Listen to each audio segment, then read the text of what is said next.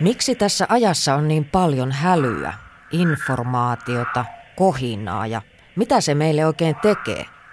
Millaista tämä elämämme on, jos sitä rupeaa tämän kaiken äänen, kuvan ja kirjainten keskellä mielikuvittelemaan? Kysytään sitä sveitsiläiseltä psykiatrilta Carl Gustav Jungilta, joka on yksi O-romanin monista monista henkilöhahmoista. Elämä on vain yksi iso odotushuone. Ei ole mitään liikettä, odotellaan vain. Odotushuoneen ikkunasta katsotaan unia. Ihmiset ovat kaikki samanaikaisesti odotushuoneessa, kuolleetkin, mutta kaikkea ei voi nähdä yhtä aikaa, sillä odotushuone on niin suuri. Ja kaikkea löytyy. Ruokaa, onnea, petosta, pettymystä, hiekkaa, eriarvoisuutta, autoja, juustoja, kaikkea. Niin tämä maailma toimii. Ota tämä kuva vastaan niin kuin haluat. Mutta sitten on myös salaisuuksia. Jokaisella on omansa. Joillakin on enemmän salaisuuksia, joillakin vähemmän.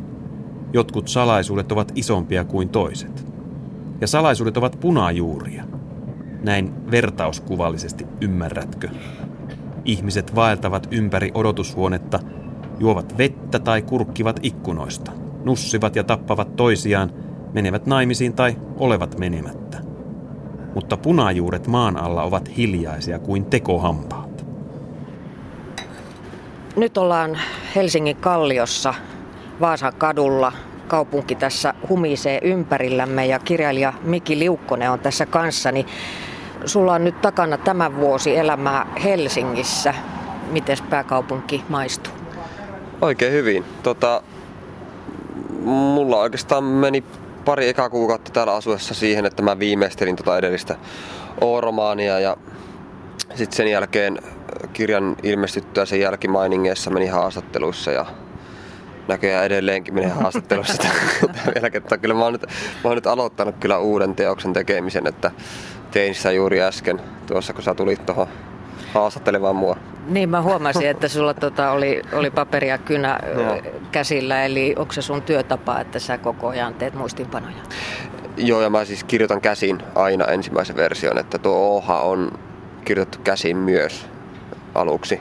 Että tota, mä saan sillä tavalla yksinkertaisesti nopeampaa mun ajatuksesta kiinni, kun mä kirjoitan käsin aikamoinen ajatus, koska tässä on siis yli 800 sivua tässä no sun joo, romaanissa. No joo, mutta siis alku, alun perin se oli 1200 sivua niin tietokoneella, mutta käsin kirjoitettuna se oli vielä enemmän, että kun siinä oli, mulla on sen verran iso käsiala, että se on ollut ehkä 1600 sivua, että se läjä, mikä mulla oli pöydällä silloin 2016 oli siis semmonen, että semmoisen niin kuin 30 senttiä korkea varmaan. Tuota, sä puhut O-romaanista, mutta Joo. tästä on myös pyöritelty sitten, sitten tuota Omegaa ja ympyrää mm. ja, ja tällaista, että miksikä me nyt sanomme sitten tätä sun viimeisintäsi. No jos haluaa, halutaan olla ihan niin rehellisiä, niin sehän, sitä ei voi sanoa, vaan se pitäisi näyttää, vaan että se on tämmöinen symboli, että se ei ole O eikä nolla eikä Omega. Öö, mutta tota, ihan näin tota, haastattelun kannalta ja niin kuulijoiden kannalta on vaan selkeämpää sanoa O, eikä se haittaa ollenkaan, miten sanoo. Se on siis ihan sama, kunhan ihmiset vaan lukee sen kirjan. Onko väliä, miten se kirjoitetaan? Mä oon nähnyt myös erilaisia kirjoitusasuja siitä. Ei, siis ei ole mitään väliä, kunhan ei kirjoita, että sen nimi on Juoppoholun päiväkirjasta. Mikki Liukkonen, tuota, romaanisi on tosiaan saanut, saanut paljon loistavia arvioita ja sitä on luonnehdittu vuosikymmenen tapaukseksi ja sen on sanottu olevan ällistyttävä ja suuruuden hullu sukupolviromaani, aistivoimainen, älyllinen, virtuosimainen, kohtuuton. Miten sä ajattelet tätä teostasi nyt, kun siihen on vähän etäisyyttä? Mm. No, mulla ei tarpeeksi etäisyyttä, että mä voisin ajatella sitä vielä kunnolla. Et mä ehkä vähän vielä elän siinä maailmassa. Ja tää uusi, mitä mä nyt kirjoitan, mistä en kerro teille hyvät kuulijat yhtään enempää, niin tota, se on ärsyttävän lähellä vieläkin sitä oota, että mä yritän päästä siitä eroon. Et se on vähän niin kuin joku tosi läheinen sukulainen olisi just kuollut, että mun täytyy käsitellä sitä vielä jonkun aikaa. Mutta että tota, mm, Musta tuntuu, että mä joulukuussa voisin vastata tuohon paremmin, jos me voidaan editoida tähän muu joku joulukuinen vastaus myöhemmin. Tehdään näin. Yeah. Tässä teoksessa on siis paitsi paljon sivuja, niin myös suuri määrä henkilöitä. Sen rakenne on tämmöinen episodien täyttämä ja siinä on valtavasti yksityiskohtia ja näiden yksityiskohtaisten kuvailujen ohella kirja sisältää, jos oikein laskin, niin 140 alaviitettä. Sanoit, että sä kirjoitat käsin mm. ensimmäisen version, mutta mm. miten, miten niin kaiken kaikkiaan, millainen prosessi tämän kirjan kirjoittaminen oli? No siis tässä, tässä ei ole mitään tota, kauhean jännää, että se oli sitä, että mä kirjoitin kuusi päivää viikossa. Sunnuntaisin oli lepopäivä, klassisesti. Ja tota, aloitin aamulla kahdeksalta ja lopetin illalla kahdeksalta suurin piirtein. Et se oli sellaista, että välissä pidin jonkun ruokatauon ja sitten se oli siinä, että se oli ankaraa työntekoa. Et siinä, siinä oikeastaan kaikki. Ja sitten mä niin kuin, välttelin kaikkia ihmiskontakteja ja muuta, että mä niin kuin, saattoi, saattoi mennä niin kaksi-kolme viikkoa, että ainoa ihminen, jolle mä puhuin, oli kaupan kassalla oleva ihminen. Jos se kaupan kassalla työskentelevä ihminen sattui olemaan puhelias, mutta se ei ollut, niin silloin mä en puhunut senkään kanssa. Että, että mä saatoin olla vaan hiljaa tosi pitkään ja kirjoittaa vaan. Hmm. Eli tuota, tämä koko, koko kavalkaadi ihmisiä pyöri sun päässäsi sen ajan sitten? Joo, ja unissa ja siis ihan koko ajan. Mä siis elin siinä vaan vähän niin kuin... Ähm, vähän hassu vertaus, mutta Mika Valtari kirjoitti Sinun egyptiläisen, mä kuulin tämän myöhemmin, mutta kuulemma kolmessa kuukaudessa, mikä on ihan käsittämätöntä.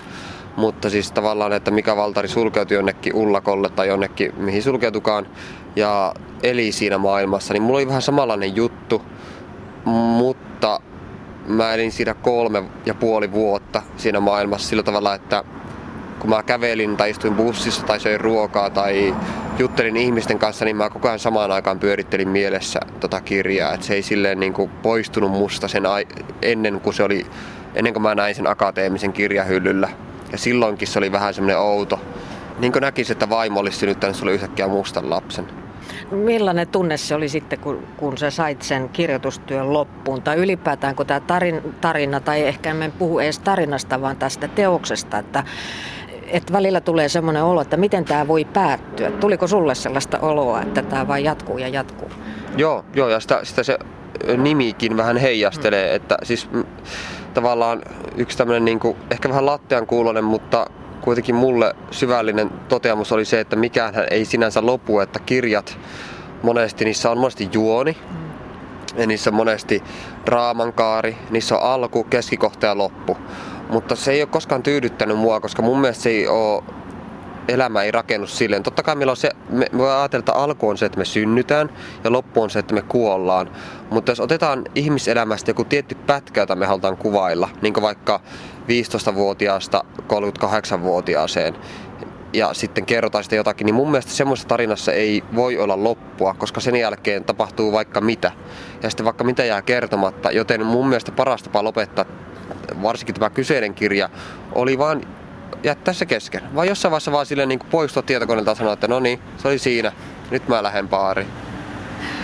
Itse kirjoittamisen prosessista sitten vielä, kun sä kirjoitat tässä hirveän monista elämänalueista ja erilaisista tieteistä ja taiteista, niin tota, Minkälaista se oli se perehtyminen sitten sulla, kun ajatellaan, että tässä puhutaan kvanttifysiikasta, hevosista, kilpauinnista, romanikulttuurista, kirjallisuudesta, teatterista, mitä erilaisimmista neurooseista, rahmaaninovista, narkomaniasta ja sitten sä kuljetat myös useita maitakin tässä mukana, siellä muun muassa Tanska ja Espanja ja myös Unkarikin, niin, niin tota, millaista tämä sun niin sanottu kirjallinen kenttätyösi oli?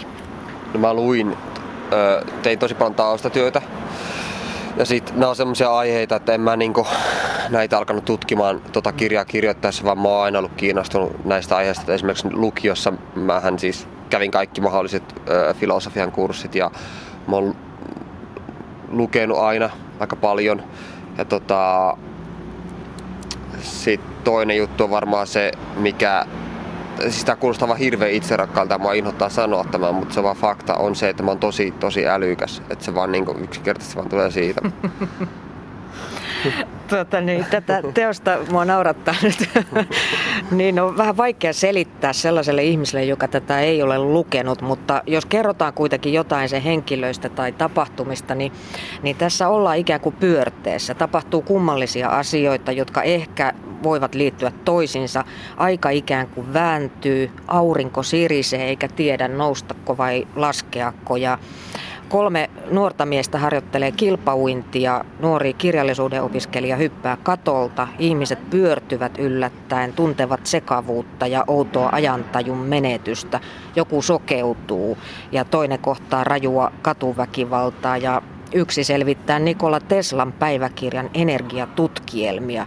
Toinen taas suunnittelee liukumäkiä. Mä laskin, että näitä kirjassa esiintyviä henkilöitä on varmaankin yli sata. Mutta sitten on tiettyjä tosiaan keskeisiä henkilöhahmoja, niin kuin nämä uimarit ja fysiikkaopiskelijat tai romaniperhe, niin, niin miten sä elit näiden henkilöhahmojesi kanssa, kun heitä kuitenkin on aikamoinen kavalkaadi? Um, se oli vaik- vaikea prosessi. Mulla, siis mullahan oli ihan semmoinen niin kartta seinällä, minkä mä tein jossain vaiheessa, että mä pysyn itsekin perässä, koska päähän mahtuu kuitenkin rajallinen määrä semmoista niin kuin kasassa pysyvää tietoa, joten mun piti tavallaan laittaa semmoisia muistilappuja itselle, että missä suhteessa nämä kukakin niin korreloi keskenään. Ja siinä tavallaan mennään jo tällaisen niin kuin pneumoottisen tai muuten niin kuin tämmöisen niin kuin synesteettisen ajattelun ulkopuolelle, jolloin mä enemmänkin keskityn siihen, että että näiden välillä on jonkinlainen niin koherentti ykseys tai yhteys sillä tavalla, että mä kehittelin eri hahmoja ja jokaisella oli oma tehtävänsä kirjassa. Ja ne jokainen, jokainen niin hahmo ö, antoi sille kirjalle jotakin, mikä oli olennaista sen kirjan rakenteen kokonaisuuden kannalta. Sillä tavalla, että mikään siinä kirjassa ei ole tavallaan niin ylimääräistä, vaikka siinä on myös ylimääräistä tavallaan sanojen tasolla, mikä, mikä on myös representaatio siitä, että maailma on yksinkertaisesti täynnä kaikkea liikaa. Että me, mehän niin saadaan tosi paljon informaatiota, mitä me ei tarvita, mutta mitä me silti otetaan sisälle ja mikä vaan sotkee monesti meidän ajattelua tai meidän suhtautumista asioihin ään. Mm. Mutta tota, ää, tavallaan mä halusin kuitenkin, että se Siis ainoa, ainoa mikä tästä kirjasta tekee kirjan on se, että tässä on hahmoja, jotka jotenkin niinku lyö asioita lukkoon, mutta monesti maailmassa tässä eläessä, kun mä täällä nyt olen, niin musta tuntuu, että mikä asia ei sinänsä mene lukkoon. Mä vaan niinku leviän pitkin tätä maailmaa siihen asti, että mä jotenkin tiivistyn arkkuun lopulta ja kuolen. Ja sitten ihmiset pitää jonkun puheen, joka tiivistää mun olemuksen sitten siihen, millainen mä olin ihmisenä. Että oikeastaan niin tavallaan se tekee siitä vaan kirjan, että siinä on hahmoja ja niillä on mielipiteitä ja niillä on sukulaisia ja ne tekee jotain. Mutta että muuten mä yritin olla mahdollisimman epäkirjallinen – ja tehdä niin kuin maailman myyvimmän epäkirjallisen kirjan, mitä on tehty. Maailmassa on paljon dataa ja paljon on myös dadaa. Sanoissahan on vain yhden kirjaimen ero. Aika lähekkäin ne kulkevat myös Miki Liukkosen romaanissa. Millainen lukukokemus Liukkosen teos oli avantgarde-taiteen tutkijalle – Tehdään pieni aikahyppy Kalliosta kaivopuiston penkille, jossa romaani lukenut filosofian tohtori Irmeli Hautamäki selvittää ajatuksiaan. Kuinka avantgardea O siis onkaan? No kyllä sitä voi Suomen oloissa lähestyä tällaisena avantgardistisena teoksena, että kyllä siinä on niin paljon tällaisia kokeellisia elementtejä jos ajatellaan suomalaista romaanikirjallisuutta, joka on siis aika, aika realistista, aika perinteistä realismia, niin kyllä tämä, tämä poikkeaa siitä valtavirrasta todella paljon. Kirjoitit Mustekala kulttuurilehteen jokin aika sitten tästä teoksesta ja, ja kirjoituksesi alkoi, että ihmisen mieli on meluisa paikka, jossa kaikenlaiset äänet, ajatukset ja kuvat kieppuvat hurjasti. Voiko siitä tehdä taidetta, kysyit. Millainen lukukokemus tämä oli sinulle? No lukukokemuksena tämä oli hämmentävää, koska toisaalta tämä teksti on erittäin sujuvaa ja selkeää ja mukansa tempaavaa, että siinä lukija saa sellaisen vaikutelman, että, että ää, tässä, tässä lähdetään nyt niin kuin mukaan tällaisiin tarinoihin, mutta sitten, sitten se teksti puuroutuu yhtäkkiä kaikenlaisiin pieniin yksityiskohtiin ja havaintoihin ja se ei oikeastaan johda mihinkään. Ja ää, esitellään niin kuin lukematon määrä henkilöitä, aina uusia ja uusia henkilöitä ja erilaisissa hyvinkin pikkutarkoissa ympäristöissä, että, että tämä, antaa, tämä niin kuin hämmentää siinä mielessä, että mistä tässä oikeastaan on kysymys. Se tavoittaa siis tämmöisen niin kuin pinnallisen informaation paljouden, minkä keskellä ihmiset elää, elää ja äh, tosiaan niin kuin hyvin paljon erilaista tämmöistä dataa liikkuu siinä, siinä tota, maailmassa, missä ihmiset elää, mutta tota, ei kuitenkaan sitten mitään siis semmoista oikein olennaista tietoa ei, ei niin kuin sieltä, sieltä löydy. Että siis tämä, tämä on siis tämmöinen hajaantuneen, hajaantuneen maailman, kaoottisen maailman kuvaus. Hyvin selkeä kuvaus. Tieto edellyttää tällaista vuorovaikutusta ihmisten, ihmisten välillä ja että jos ei nyt ihan tieteellisestä tiedosta puhuta, niin se on siis kokemusta ihmisten, ihmisten välisessä kommunikaatiossa sitä kokemuksen ja totuuden välittämistä sillä tavalla. Ja tässä romaanissa kiinnittää huomiota se, että miten vaikeaa se kommunikaatio ihmisten välillä on. Että tässä on henkilöitä, jotka on sulkeutuneet johonkin omiin, omiin maailmoihinsa, omiin puutarhamökkeihinsä, jossa he ei halua, halua kommunikoida kenenkään kanssa. Ja, ja, ja tosiaan niin kuin se, mikä semmoinen olennainen tieto ei tavoita näitä ihmisiä, että tyttären kuolema ei tavoita vanhempia. Se henkilö, jonka pitäisi lähettää se tieto, ei pysty siihen ja näin poispäin. Että, että on valtavasti tällaista dataa ja hälyä ympärillä, mutta ei sitä olennaista tietoa ja ymmärrystä maailmasta ei oikeastaan synny ollenkaan. Meila Enkruus, keittokirja neurootikoille, reseptit, kanaruuat, kanaviilokki. Edullinen ja maistuva arkiruoka, valmistusaika riippuen neuroosin asteesta 90 minuutista kahteen vuorokauteen. Hyvin monella Miki Liukkosen romaanin henkilöhahmolla on pakkomielteitä ja neurooseja. Palataan niihin vielä ohjelmassa tuonnempana. Sillä vaikka teos kieppuukin nykyhetken kaoottisessa pyörteessä, sen ihmisillä on kuitenkin historiansa. Pikaratikka kuljettaa meidät nyt takaisin Kallioon. Mennään Harjukadulle. No siis se, että meiltä nykyhetkessä niin ei ole mitenkään niin kuin, nykyhetki ei mitenkään historian vähättelyä, vaan siis historiahan on ihan yhtä läsnä kuin nykyaikakin, että me ei päästä sitä karkuun ja sit, sit tavallaan niin kuin se, että nykyään on jo niin kuin teknologiassa kehitytty ihan semmoiselle tasolle, mitä ei olisi voinut koskaan kuvitellakaan, niin, niin ei sitten tästä hetkestä mitenkään erityistä, vaan ihmiset on kuitenkin ihmisiä, inhimillisiä olentoja, joilla on kuitenkin sam- aina ollut suht samanlaiset tarpeet ja ongelmat ja puutteet. Ja nuo teknologiset kehitykset on vaan jotain niin kuin ihan muuta, johon me reagoidaan kuitenkin lopulta meidän omalla niin kuin perihaavoittuvaisella tavalla aina. Että tavallaan, et, et, siis nykyaikaisen romaanin voisi kirjoittaa mun puolesta vaikka silläkin tavalla, että se sijoittuisi antiikin Roomaan, mutta se olisi nykyaikaisempi kuin joku mikä tahansa Kiel Western uusin kirja, hmm. joka käsittelee nykyaikaa. Miten tämä tarinoiden ja hetkien tämmöinen niin sattumanvaraiselta tuntuva yhteys ja kimpoilu, mitä se, miten se kuvaa tätä meidän elämäämme, mitä se tästä kertoo? No tuossa on niin monta pointtia, mutta mulla niin kuin yksi, yksi lähtökohta tässä oli kvanttifysiikka. Ja, ja se oli se, että, että tota, kun mä aloin tutkin nykyaikaa, niin kaiken tämän niin kuin, tavallaan teknologisen kehityksen ja sosiaalisen median kehityksen ohessa mä halusin tietää, että missä tiede menee tällä hetkellä. Ja kvanttifysiikka on tavallaan nyt se, missä mennään nyt tieteessä. Ja kvanttifysiikassa on huomattu se, että esimerkiksi niin kuin, niin kuin partikkelit tai niin kuin tällaiset, niin kuin, niiden liikkeet ei olekaan ennustettavissa, vaan ne on periaatteessa täysin kaoottisia tai indeterministisia, niin kuin sanotaan. Ja silloin mä niin näin, että maailman rakenne ei ole, ei ole oikeasti loppujen lopuksi täysin ennustettavissa, vaikka maailmasta löytyykin rakenteita, esimerkiksi niin kuin fraktaaleja ja muuta tällaista. Ja aika on käsitykselläkin jo niin monimutkainen, että sitä on, niin kuin, sitä on niin paljon eri mielipiteitä ja tutkielmia ja sitä kuinka paljon niin kuin eri tasoja on, että onko todellisuuksia 11 vai kuinka paljon niitä onkaan.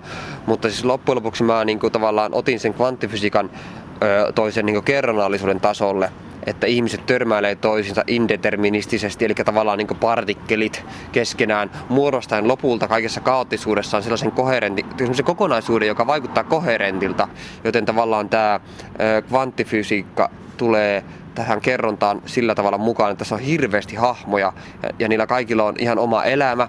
Ja paitsi niillä on oma elämä, niillä on oma mielenmaisema ja sen lisäksi että mielenmaisemassa on omia monimutkaisia juttuja, jotka lopulta kuitenkin kaikkia näitä monimutkaisia juttuja yhdistää se, että me kaikki ihmiset ollaan samanlaisia omassa monimutkaisuudessa ja siinä, että me kaikki kuvitellaan olemassa, olevamme jotenkin ainutlaatuisia tässä maailmassa. Mutta lopulta se, että me luullaan olevamme ainutlaatuisia, tekee meistä just sen, että me ollaan kaikki aika samanlaisia.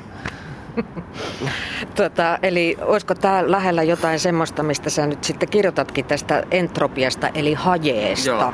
Eli tämä on tämmöinen fysikaalinen suure, joka ilmaisee nimenomaan epäjärjestystä jossain systeemissä. Joo, entropia on aika tärkeä käsite tuossa, joo. Ja, ja siinä on, mä otin just noita luentoja siihen sen takia, että siinä on sellaisia, tässä kirjassa on sellaisia kohtauksia, jossa ö, luennoidaan entropiasta. Ja se aluksi voi tuntua irralliselta, että mitä hittoa, että miksi tässä on tämmöinen entropian luento, että ihan sama kuin tässä olisi joku italian kielen oppitunti. Mutta se entropia pyrkii vaan niin alleviivamaan sitä, että hei, kattokaa, nämä puhuu tästä just sen takia, että tämä kirjakin on semi-entrooppinen kuitenkin. Mutta hyväksyessä sen kaauksen, niin se myös tavallaan yhdistää sen johonkin, mitä me kutsutaan maailmaksi. Ja, ja nyt ka- kaikki tämä, mitä me nyt sun kanssa puhutaan, niin tämä kuulostaa siltä, niin kuin mä olisin joku tota, dalilainen versio Kari Enquististä, mutta se ei ole totta, vaan siis tämä kirja on kuitenkin niin humoristinen ja tavallaan helposti kerrottu sen takia, että koska nämä aiheet on niin vaikeita, niin mun, edes, mun mielestä ei ole mitään järkeä kirjoittaa vaikeista aiheista vaikeasti, vaan on paljon vaikeampaa ja tarvii enemmän taitoa kirjoittaa vaikeista aiheista sillä tavalla, että lapsikin, no, no sanotaan 16-vuotiaskin ymmärtää sen. Eli tavallaan on liian helppoa olla hämärä. Mä olisin voinut vajota hämäryyteen ja olla sellainen niin kuin, että heitellä vaan tätä mun tietämystä ja näyttää ihmisille kuinka älykäs mä oon tai että katsokaa kuinka hy- hyvin mä osaan kirjoittaa. Ei, mun pitää vetää sitä vähän takaisinpäin ja pistää sitä maan tasolle sillä tavalla, että nämä hankalat asiat tulee kaikkien ymmärrettäväksi, että ne on inhimillisiä ja että ylipäänsä taiteen tehtävä on se, että se tuntuu jossakin. Ei silloin mitään väliä kuinka älykäs sä oot, vaan, vaan sillä, että sä tunnet jotakin. Itket, naurat, suutut, mitä vaan. Se on paljon tärkeämpää loppujen lopuksi. No kaikkia näitä tunteita kyllä tuota, näissä yli 800 sivussa lukija saa kokea. Tuota, tämä on välillä aivan hirveän hauska myös tämä teoksesi. Ja tuota, just kun puhuit nyt tuosta kvanttifysiikasta ja mä en, mä en ymmärrä fysiikasta yhtään mitään. En niin, mäkään, tuota, niin tuota, esimerkiksi tämä Radio Nytin tiedeohjelma, johon, johon nämä tutkijat tulee vieraaksi ja, ja, ja tota, niin, selvittää näitä vaikeita asioita todeten, että elämme hahmot levottomia aikoja, niin tota, kertoo ilmeisestikin juuri tästä.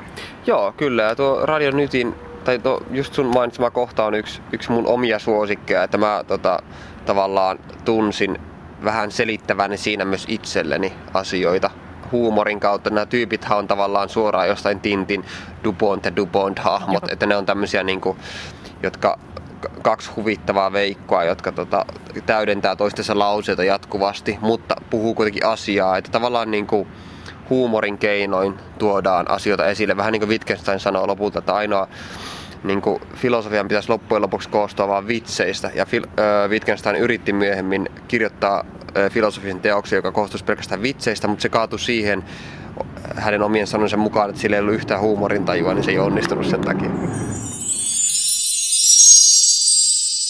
Triangeleista ja kastanjeteista koostuvan alkujinglen jälkeen Taipi Ostero kumartui eteenpäin ja pyyhkäisi hiestä kiiltelevää otsaansa, jottei olisi kastellut mikrofonia.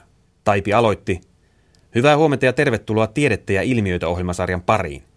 Ihan vain kerratakseni, Purim-räikkien myynti jyrkässä nousussa. Neurootikoille suunnatun keittokirjan yllättävä suosio, käännösoikeudet myyty jo 14 maahan. C-vitamiinirikkaiden sitrusten myynti Helsingissä kasvaa 15 prosenttia. Pelkoa ja taikauskoa Meilahden tornisairaalan neljännessä kerroksessa helsinkiläinen poliisi valittaa virka-aikaa häiritsevistä järjettömistä rikosilmoituksista. Helsinkiläiset ruuhkauttavat päivystysjonot sekavan olon takia ja niin edelleen ja niin edelleen. Vieraanani siis jälleen kaksi kovasti keskustelua teorioillaan aiheuttanutta tutkijaa, jotka tässä tapauksessa haluavat pysytellä nimettömänä – ja tämä toive heille myös suotakoon. Taipi selaili muistiinpanojaan nopeasti, Mutta, mutta niin, eikö nyt ole ihan tarpeellista todeta, kun noita viimeaikaisia uutisia käy läpi, että jotain aika bisarria on meneillään? Kuuntelet Yle Radio 1 kirjakerhoa ja, ja vieraana tässä on kirjailija Miki Liukkonen. Istumme tosiaan Kalliossa Harjukadulla. Sinun teoksesi O-romaani, jos näin saadaan sanoa, niin, niin tosiaan joku näkee sen hyvin absurdina, tai aika monikin varmaan näkee sen hyvin absurdina ja surrealistisenakin. Mutta mitä pidemmälle tässä kirjassa etenee ja samalla kun, kun ajattelee just tätä oikeaa elämää tässä meidän ympärillämme, niin, niin jotenkin kaikki alkaa tuntua valtavan loogiselta. Mutta mitä sä ajattelet tästä, että, että joku näkee kirjassasi dadaa tai tämmöistä absurdiutta? Siis tuohon vastaan siinä kirjassa itse asiassa itse. Tai, tai siinä on tavallaan tämmöinen teatteriohjaaja nimeltä Jan Gade, joka ohjaa semmoista niin kuin, ö, näytelmää, joka pyrkii representoimaan nykyaikaa siinä. Että siinä on tämmöinen niin meta-metataso.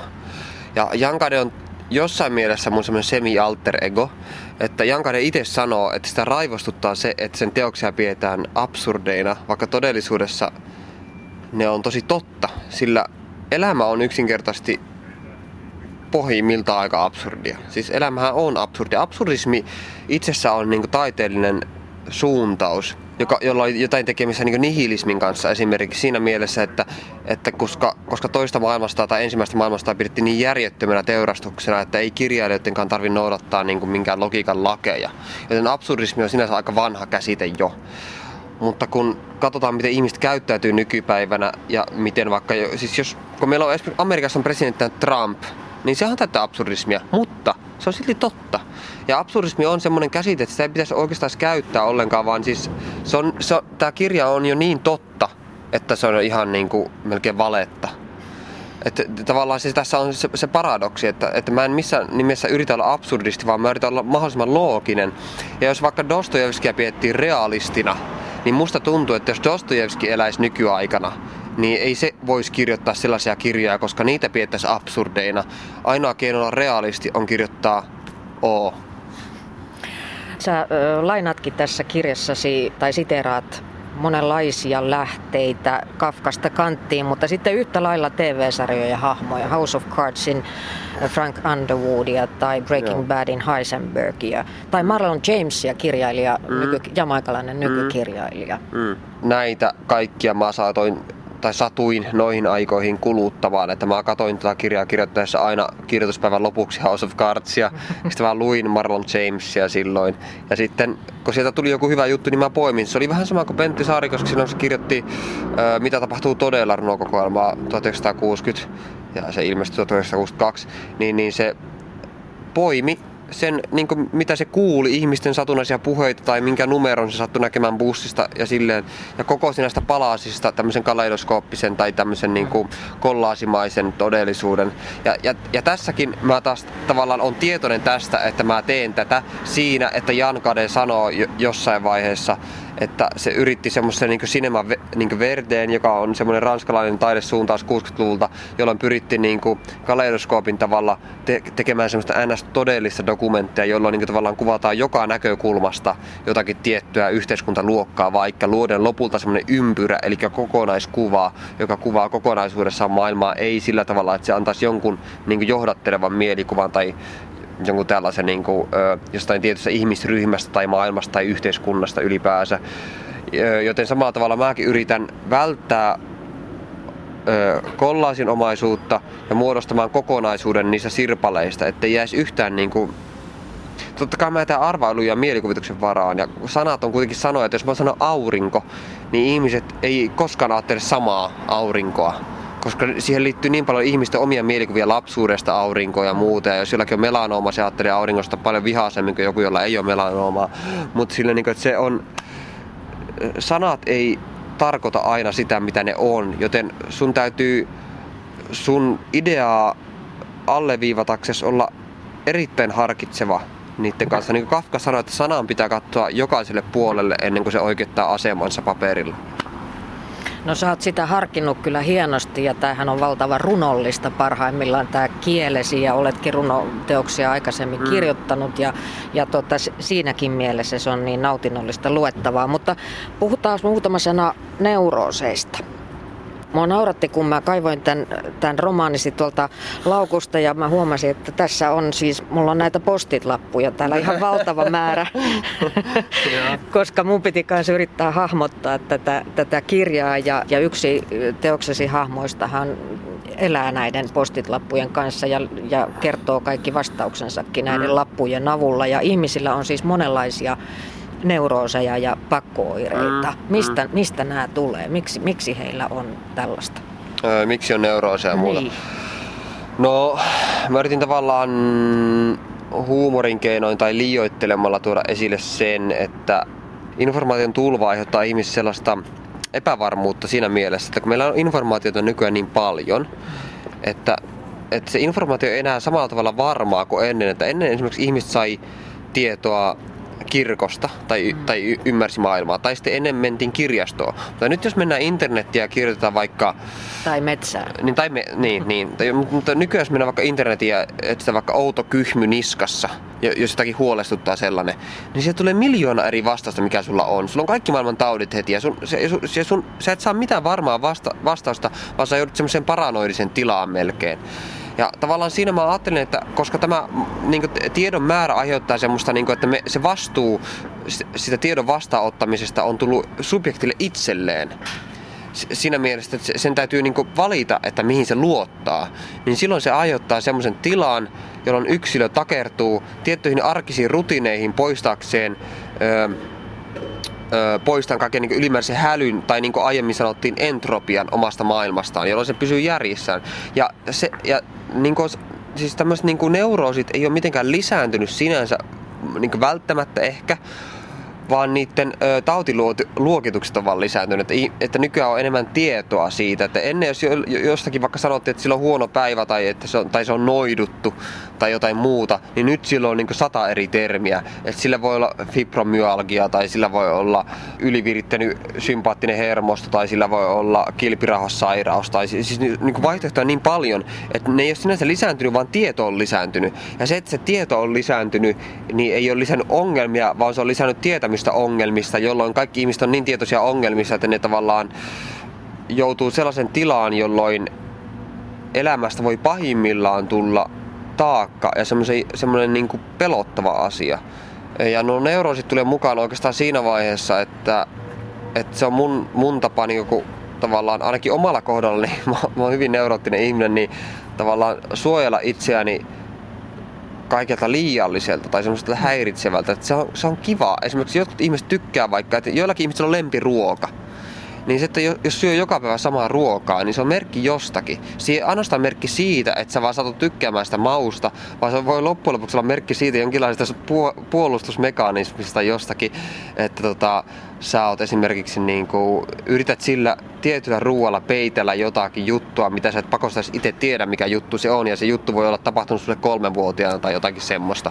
Et siis Tämä on tosi monimutkaista. Neuroosit sinänsä ehkä on lisääntynyt, mutta niiden havainnointi on lisääntynyt, tai että niiden niin kuin, tavallaan merkille pantavuus on lisääntynyt. Ja mä yritin ottaa ne esille sieltä, että nämä henkilöt on ääriesimerkkejä, jolloin niistä tulee humoristisia ja aluksi ihminen nauraa niille, että tyyppi on suihkussa vaikka kuusi tuntia. Niin se on tosi hassua, että haha, tuo on kuusi tuntia suihkussa. Mutta sitten yhtäkkiä se onkin aika myös samaan aikaan surullista. Miksi se on kuusi tuntia suihkussa? Mitä se on tapahtunut? Ja sitten me päästään sen henkilön sisälle ja sitten me päästään sen elämässä taaksepäin ja sitten me päästään niihin alkujuurille. Ja silloin me saadaan tietää lopulta, että se mistä se on lähtenyt on johtanut lopulta tähän ja se on johtanut tähän sitä kautta, että se ei ole mitenkään ollut determinististä, vaan se on ollut sillä tavalla indeterminististä, sitä, mikä taas on johdettavissa kvanttifysiikkaan.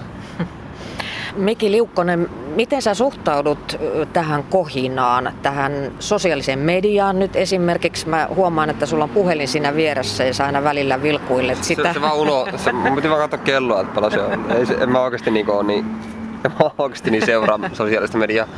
Siis mä oon tosi vähän Facebookissa, mutta kyllä mä Instagramissa oon. Hmm. Miki Liukkonen kannattaa seurata. Mutta tota, puhut ja kirjoitat tästä informaatiotulvasta ja siitä, miten, miten ihmiset siihen saattaa reagoida ja millaisia puolustusmekanismeja me kehitämme itsellemme selvitäksemme tästä ajasta. Mm. Niin tota, miten itse asetut siihen? Asetutko ulkopuolelle vai pystytkö siihen?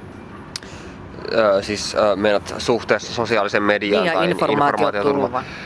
No joo, siis kyllähän siis kirjailija automaattisesti oli kyse, siitä, oli kyse joko semmoista kirjailijasta, joka ei edes keskity informaatioon tai muuhun, niin aina asettaa itsensä tarkkailijan rooliin. Että, mm. että mä asetin tarkkailijan rooliin itseni ihan niin kuin, tietoisesti, mutta enemmän tietoisesti kuin tarinankertojana, vaan vielä tietoisemmin tavallaan itseni ulkopuolelle katsomassa itseäni kirjoittamassa tarinaa todellisuudesta jolloin tavallaan tulee tämmöinen metataso, jolloin, jossa myös niin kuin osa kirjan hahmoista kommentoi mun äänellä mun omia ajatuksia kuvitteellisesti muille ihmisille, jotka on kuviteltuja, joilla taas on omia kuviteltuja ajatuksia. Ja siinä on, niin kuin, siinä on, me ollaan tämmöisessä peilitalossa niin sanotusti, mutta silti, silti se on niin kuin totta, että tavallaan, niin kuin me puhuttiin aikaisemminkin, niin se, että joku on kirjoitettu tai joku on kirjoitettu tarinan muotoon, ei tee siitä mitenkään vähemmän todellista, vaan se tekee sitä itse asiassa todellisempaa. Ja se, että ihminen vastaanottaa sen millä tavalla se itse haluaa,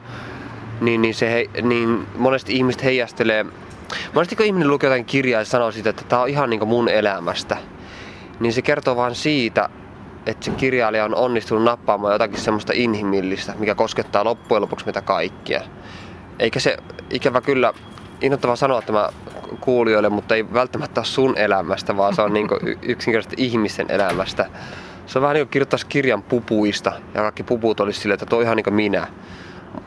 Tämä on ihan helkutin outo esimerkki, mutta se niin kuin tavallaan, niin kuin, että, että, että kuitenkin loppujen lopuksi me ollaan perustavanlaatuisella tavalla aika samanlaisia me kaikki, mutta meitä on raskautettu erilaisilla psyykeillä, temperamentilla, kokemuksilla, pettymyksillä, onnistumisilla ja muuten, jotka tekee meistä yksilöitä. Mutta loppujen lopuksi meillä on kuitenkin, me kaikki kuollaan, me kaikki joutuu maksaa veroja, meillä kaikilla on samanlaisia sairauksia, meillä useimmilla on samanlaiset raajat ja niin kuin me ollaan silleen samanlaisia, mutta se mikä tapahtuu, mikä on kaoottista ja mikä on yksilöllistä ja mikä tekee meistä jotenkin niin ainutlaatuisia on se, mitä tapahtuu meidän mielessä. Ja silloin se, että sitä kirjoitetaan niin tarinan keinoin, ei ole mitenkään absurdia, vaan se on täysin perusteltua. Sun niskaasi on viritelty tällaista bohemin viittaa ja kirjallisuuden uudistajan roolia ja tuota, sä oot itse tämmöisellä nuoren ihmisen raikkaudella tuuletellut suomalaista kirjallisuuskeskustelua ja sanonut muun muassa, että olet kyllästynyt suomalaisen kirjallisuuden tasoon ja siihen, että sanotaan, että kaikki on jo tehty, kun juuri mitään ei ole vielä tehty. Hmm. Mihin päin tai mitä kohti sä itse olet kirjailijana kulkemassa? No tällä hetkellä just kun sä tulit tonne, mä kirjoitin tuossa äsken uutta juttua, niin tota, jos olisit nähnyt vilauksen siitä, mitä, sä, mitä mä kirjoitan, niin sä olisit nähnyt, mitä kohti ollaan kulkemassa seuraavaksi. Tähän me varmaan päätetään tämä haastattelu. Suuret kiitokset Miki Liukkonen ja onnea matkaan. Kiitos paljon.